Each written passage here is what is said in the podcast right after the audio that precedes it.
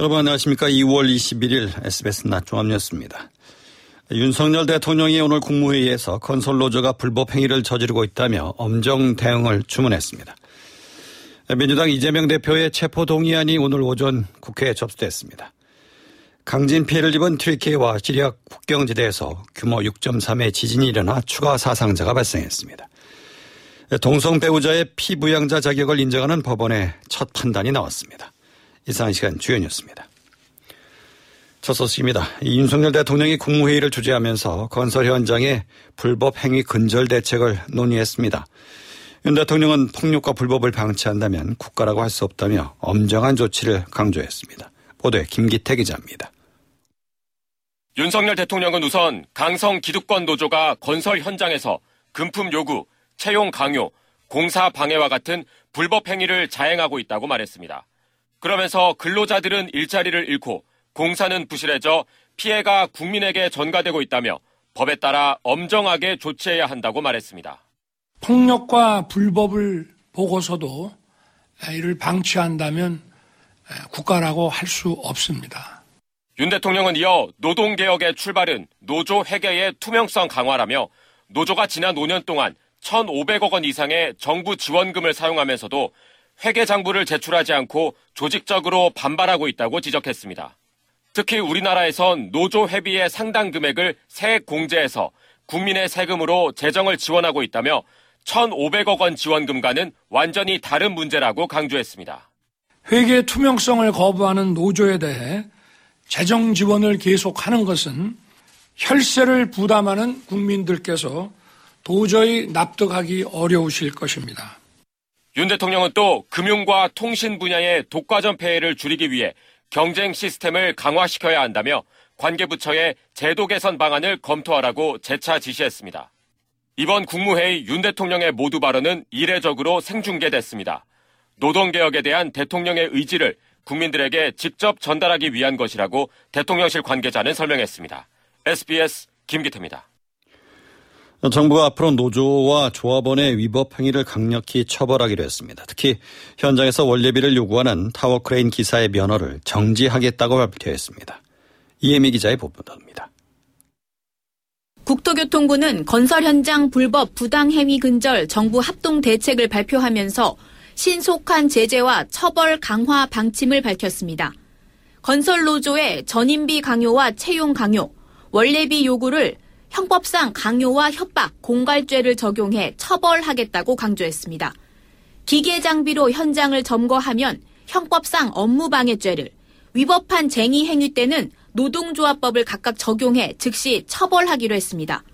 정부는 특히 건설사가 타워 크레인 기사들에게 임금 외 관행적으로 지급해온 월례비를 부당 금품으로 명시하고 월례비를 요구하는 기사에겐 면허 정지 처분을 내리기로 했습니다.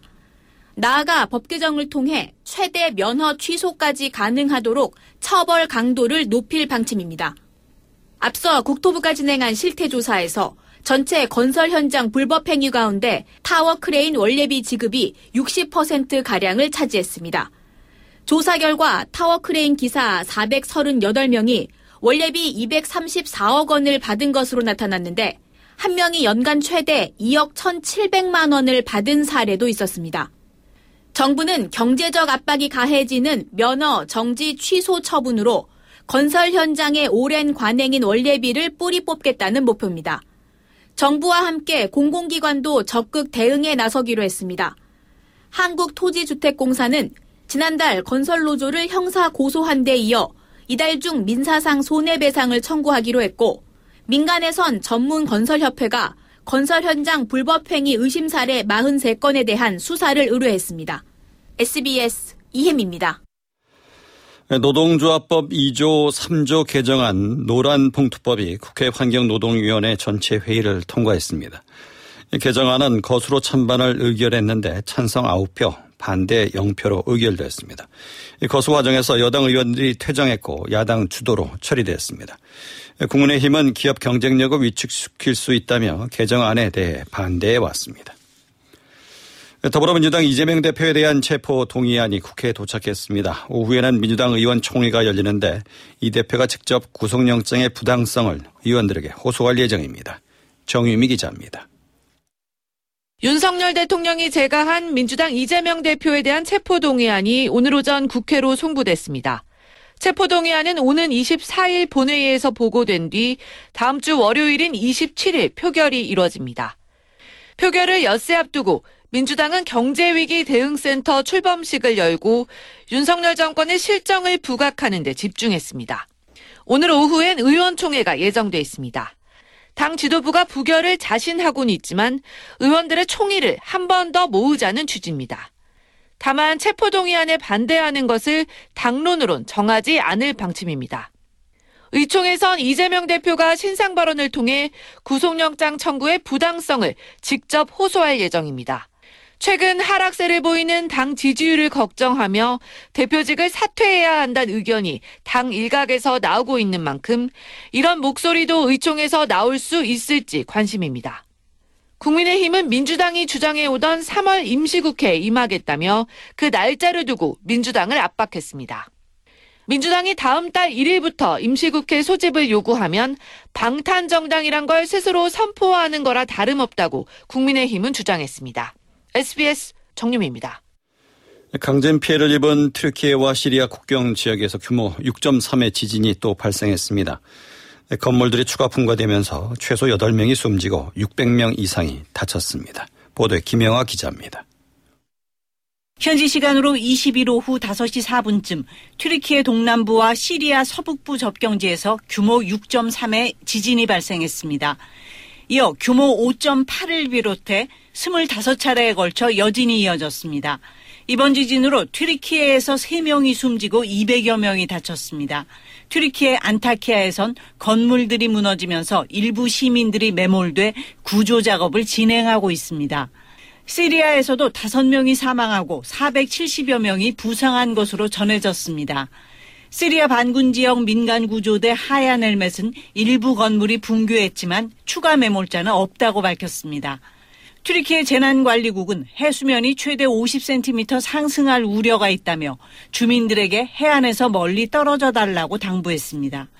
첫 지진 발생 이후 지금까지 여진이 6천 회 넘게 발생한 가운데 튀르키예와 시리아의 사망자 수는 4만 7천 명을 넘어섰습니다.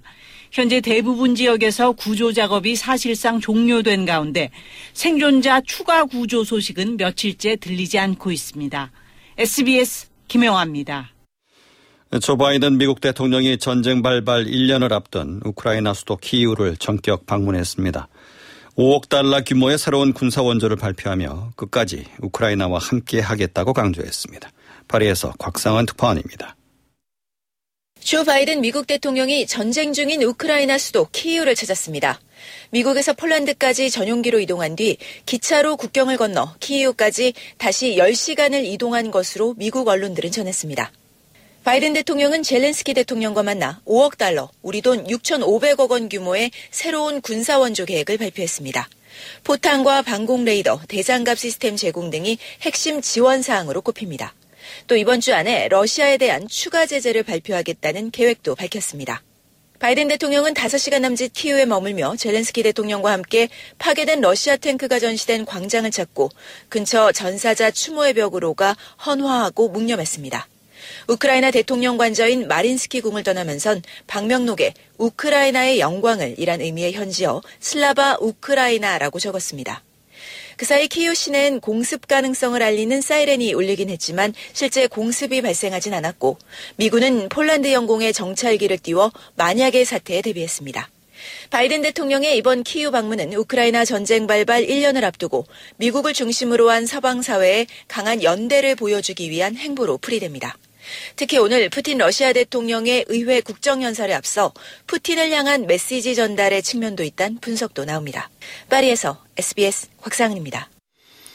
유엔 안전보장이사회가 북한의 대륙간 탄도미사일 발사에 대응하기 위한 올해 첫 공개 회의를 열었지만 이번에도 아무 성과 없이 빈손으로 종료됐습니다. 중국과 러시아가 대북 추가 제재에 반대했기 때문입니다. 뉴욕에서 김정원 특파원입니다. 유엔 안전보장이사회가 지난주 대륙간 탄도미사일 화성 15형을 발사한 북한에 대응하기 위해 공개 회의를 열었습니다. 한미일을 비롯한 서방 국가들은 북한의 탄도미사일 발사가 안보리 대북 제재 결의 위반이라며 제재를 강화해야 한다고 강조했지만 이번에도 중국과 러시아의 반대가 발목을 잡았습니다. 중국은 사태를 악화시키는 행동은 피해야 한다며 안보리 추가 제재에 대한 반대 의사를 밝혔고 전쟁을 치르며 서방 국가와 대립하고 있는 러시아 역시 대북 제재 반대 입장을 고수하고 있습니다. 결국 이번에도 추가 제재는커녕 언론 성명조차 채택하지 못한 채 성과 없이 회의가 끝났습니다. 관계국 자격으로 회의에 참석한 한국 역시 중국과 러시아가 제재에 동참해야 한다며 북한에 돈줄을 죄야 한다고 강조했습니다. 한편 미국 의회에선 북한의 대륙간 탄도미사일이 미 본토를 사정권에 둔 만큼 본토 방어를 위한 미사일 방어 체계를 강화해야 한다는 목소리가 나왔습니다. 뉴욕에서 SBS 김종원입니다.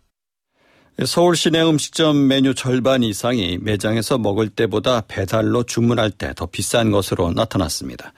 또 배달 앱이 수수료와 광고비를 올리면 음식 가격 등을 올리는 방식으로 대응한 것으로 조사됐습니다. 김수영 기자입니다.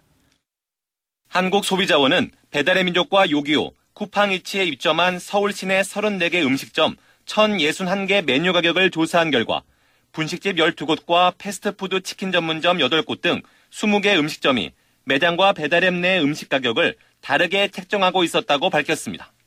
이 가운데 13개 음식점은 배달 가격과 매장 가격이 다를 수 있다는 내용을 고지하지 않았습니다. 메뉴별로 보면 1061개 중 51%에 해당하는 541개의 가격이 차이가 났습니다. 특히 매장보다 배달이 비싼 메뉴의 평균 가격은 6,702원으로 매장 가격인 6,081원보다 10.2%더 높았습니다. 또 배달앱 중개 수수료와 광고비가 오르면 음식 가격 등이 같이 올라 소비자의 부담으로 이어지고 있는 것으로 나타났습니다. 소비자원이 배달앱을 이용하는 소상공인 외식업주 1,005명을 조사했더니 중개 수수료를 인상할 때 49.4%, 광고비를 올렸을 때 45.8%의 소상공인이 음식 가격 또는 소비자 부담 배달비를 인상하는 방식으로 대응한 것으로 확인됐습니다. 소비자원은 이번 조사를 바탕으로 배달앱 사업자에겐 중개 수수료와 배달비 조정을 통한 상생 방안 마련을, 외식업 관련 단체에는 배달앱 가격 표시 교육과 홍보를 강화하도록 권고할 예정입니다. SBS 김수영입니다. 소비자들의 물가 전망에 해당하는 기대 인플레이션율이 두 달 연속 올라서 다시 4%대 진입했습니다. 한국은행이 발표한 2월 소비자 동향 조사 결과에 따르면 기대 인플레이션율은 1월 3.9%보다 0.1%포인트 높은 4%로 집계됐습니다. 지난해 12월 3.8%까지 떨어졌다가 이후 2개월 연속 오름세입니다. 공공요금 인상의 여파가를 체감하면서 소비자의 물가 불안 심리가 커진 것으로 해석됩니다. 동성 부부의 배우자에게도 건강보험 피부양자 자격을 인정해야 한다는 첫 법원의 판결이 나왔습니다. 현행법상 혼인관계를 인정할 수는 없지만 성적 지향을 이유로 차별해서는 안 된다는 것이 판결의 취지입니다. 한소희 기자입니다. 지난 2019년 동성인 김용민 씨와 결혼식을 올린 소성욱 씨는 동성 부부도 건강보험 피부양자 대상에 해당하는지 건보공단에 문의했습니다. 공단은 소 씨가 배우자 김 씨의 피부양자로 인정될 수 있다고 답변했고 실제 소 씨는 공단에서 피부양자 자격을 취득했습니다. 하지만 동성 커플이 부부로 인정됐다는 보도가 나오자 공단 측은 업무 착오라며 소 씨의 피부양자 자격을 취소했고 소 씨를 다시 지역가입자로 전환해 건강보험료를 청구했습니다. 소 씨는 실질적으로 혼인 관계인데도 동성이라는 이유만으로 건강보험 피부양자 자격을 부인하는 건 피부양자 제도의 목적에 어긋난다며 재작년 행정소송을 냈습니다. 지난해 1심 재판부는 혼인은 여전히 남녀의 결합을 근본 요소로 하고 이를 동성 간 결합까지 확장 해석할 근거가 없다며 공단의 보험료 부과는 정당하다고 판결했습니다. 하지만 오늘 2심 재판부 판단은 달랐습니다. 서울고등법원은 현행법에 따라 두 사람의 혼인 관계는 인정할 수 없다면서도 공단이 행정법상 평등의 원칙을 어기고 성적 지향을 이유로 차별 대우를 했다며 소 씨의 피부양자 자격을 인정했습니다. 소 씨 측은 법원이 동성부부의 권리를 처음으로 인정한 사례라며 판결을 환영한다는 뜻을 밝혔습니다. SBS 한소입니다. 고위공직자 범죄수사처가 현직 경찰 고위 간부의 뇌물수수 의혹을 포착하고 강제 수사에 나섰습니다. 공수처는 오늘 오전부터 서울경찰청 경무관급 간부 김모 씨와 대우조선개발 등 관련자들의 주거지 10여 곳에 대한 압수수색을 진행하고 있습니다. 공수처는 김 씨가 지난해 강원경찰청 소속으로 근무하면서 대우산업개발 측으로부터 수차례에 걸쳐 수억 원대 뇌물을 수수한 것으로 의심하고 있습니다. 어제 코로나19 신규 확진자는 11,880명으로 전주 대비 2,488명이 줄었습니다. 위중증 환자는 195명으로 이틀 연속 100명대에 머물렀고 사망자는 8명으로 집계됐습니다. 이 가운데 정부는 이달 말까지로 예정된 중국발 입국자의 입국 전후 검사 지속 여부를 이번 주에 확정할 예정입니다. 이와 관련해 국가감염병 위기대응 참모진은 어제 중국 관련 방역 조치를 완화할 수 있는 상황이라고 평가했습니다. 1,600억 원 상당의 필로폰을 화물 운반대에 숨겨 태국에서 국내로 밀 반입한 마약 밀수 조직이 검찰에 붙잡혔습니다. 부산지검 강력범죄수사부 마약범죄 특별수사팀은 60대 A씨 등 3명을 특정범죄 가중처벌 등에 관한 법률 위반 혐의로 구속 기소했다고 밝혔습니다. 이들은 지난해 12월 필로폰 50kg을 태국에서 부산항으로 통해 몰래 들어온 혐의를 받고 있습니다. 필로폰 50kg은 165만 명이 동시에 투약할 수 있는 양으로 역대 적발된 것 중에 세 번째로 많은 양입니다. 이어서 양태빈 기상캐스터가 날씨를 전해드립니다. 오늘은 옷차림을 더 따뜻하게 갖추셔야겠습니다. 아침에 서울 기온이 영하 5.3도까지 뚝 떨어져 예년 수준을 3도가량 밑돌았는데요. 파주도 영하 9.9도, 대관령은 영하 16.9도를 기록했습니다. 지금은 기온이 비교적 오르고 있습니다만 그래도 찬바람이 매섭고요. 내일 아침까지는 반짝 추위가 이어지겠습니다. 공기는 건조합니다. 서울과 경기 동부, 영동 지방에 건조주의보가 발효 중입니다. 당분간 맑은 날씨가 이어지면서 특보가 더 확대 강화될 가능성이 있으니까요. 화재 사고 유의하시기 바랍니다. 현재 전국 하늘 맑게 드러나 있습니다. 대기 흐름이 원활해서 공기질도 깨끗합니다. 오늘 내륙으로는 쾌청한 날씨가 이어지겠습니다. 다만 영남 동해안 지방에는 약한 비나 눈이 내리겠습니다. 낮 최고 기온은 서울이 4도, 대전은 5도로 예상됩니다. 이번 반짝 추위는 내일 낮부터 누그러지겠습니다. 날씨였습니다. 시황입니다. 주가가 상승하고 있습니다. 오후 2시 현재 코스피는 어제보다 2.84포인트 오른 2457.96을 기록하고 있습니다. 건설업, 비금속 광물 등이 상승하는 가운데 의료 정밀과 섬유 의복 등은 하락하고 있습니다. 코스닥은 2.69포인트 오른 791.58을 기록하고 있습니다. 서울의 현재 기온은 3도, 습도는 25%입니다.